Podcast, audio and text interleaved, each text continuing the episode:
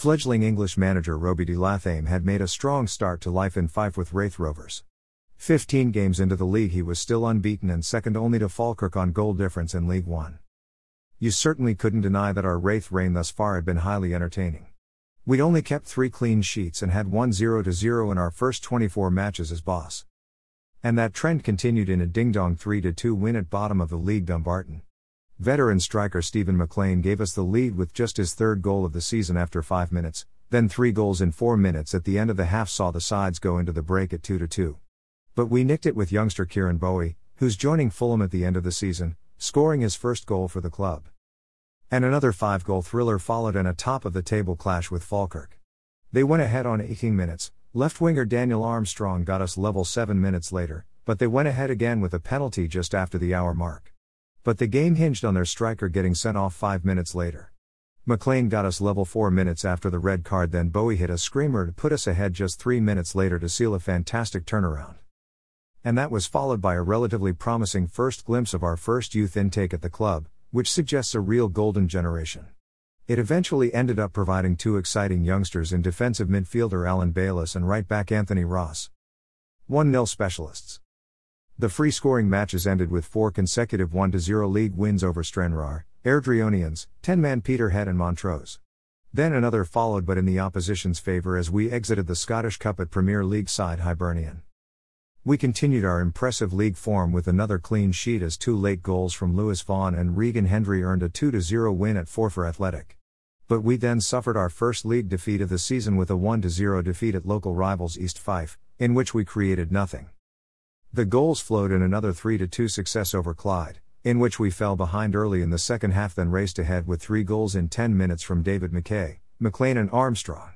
Then again as we raced into a 4 0 lead in the first half at Stranraer, who got one back after halftime. That took us into a top of the table clash with Falkirk, which turned out to be a dull affair that ended 0 0. That point earned us and Falkirk a playoff spot in March with nine games remaining, while we were two points clear in the race for the title and sole automatic promotion place. Crippling injury news.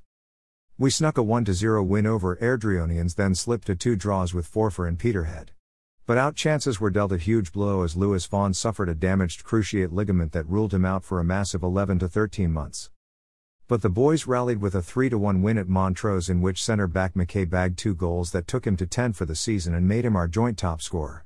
That result meant we'd still only lost one match all season but left us two points behind Falkirk with five games remaining.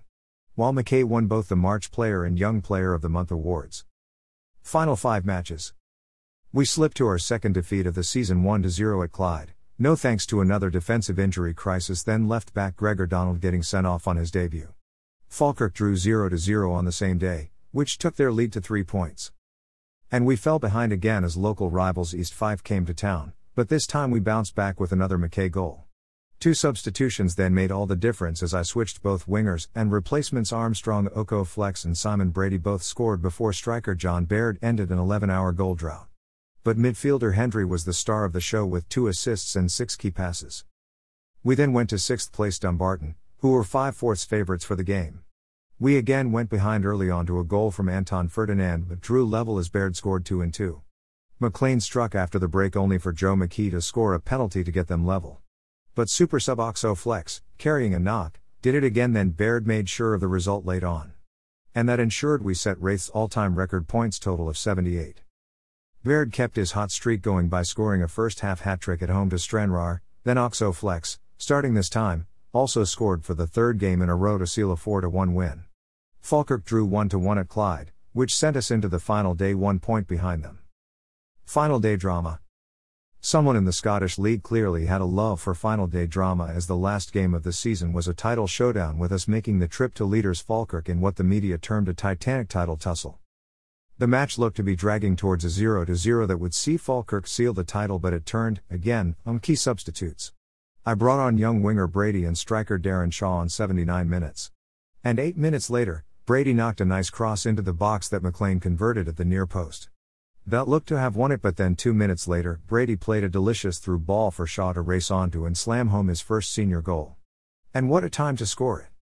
This huge final day win ensured Raith Rovers were the champions of Scottish League One for the third time in their history. The league title came as a result of winning our final four games of the season and scoring 14 in those games. We finished the season with just two defeats, 9 draws, and 25 wins, and with the joint best attack of 70 goals. Join us next time as we look back on a highly successful first season in Fife that saw us lead Raith to promotion.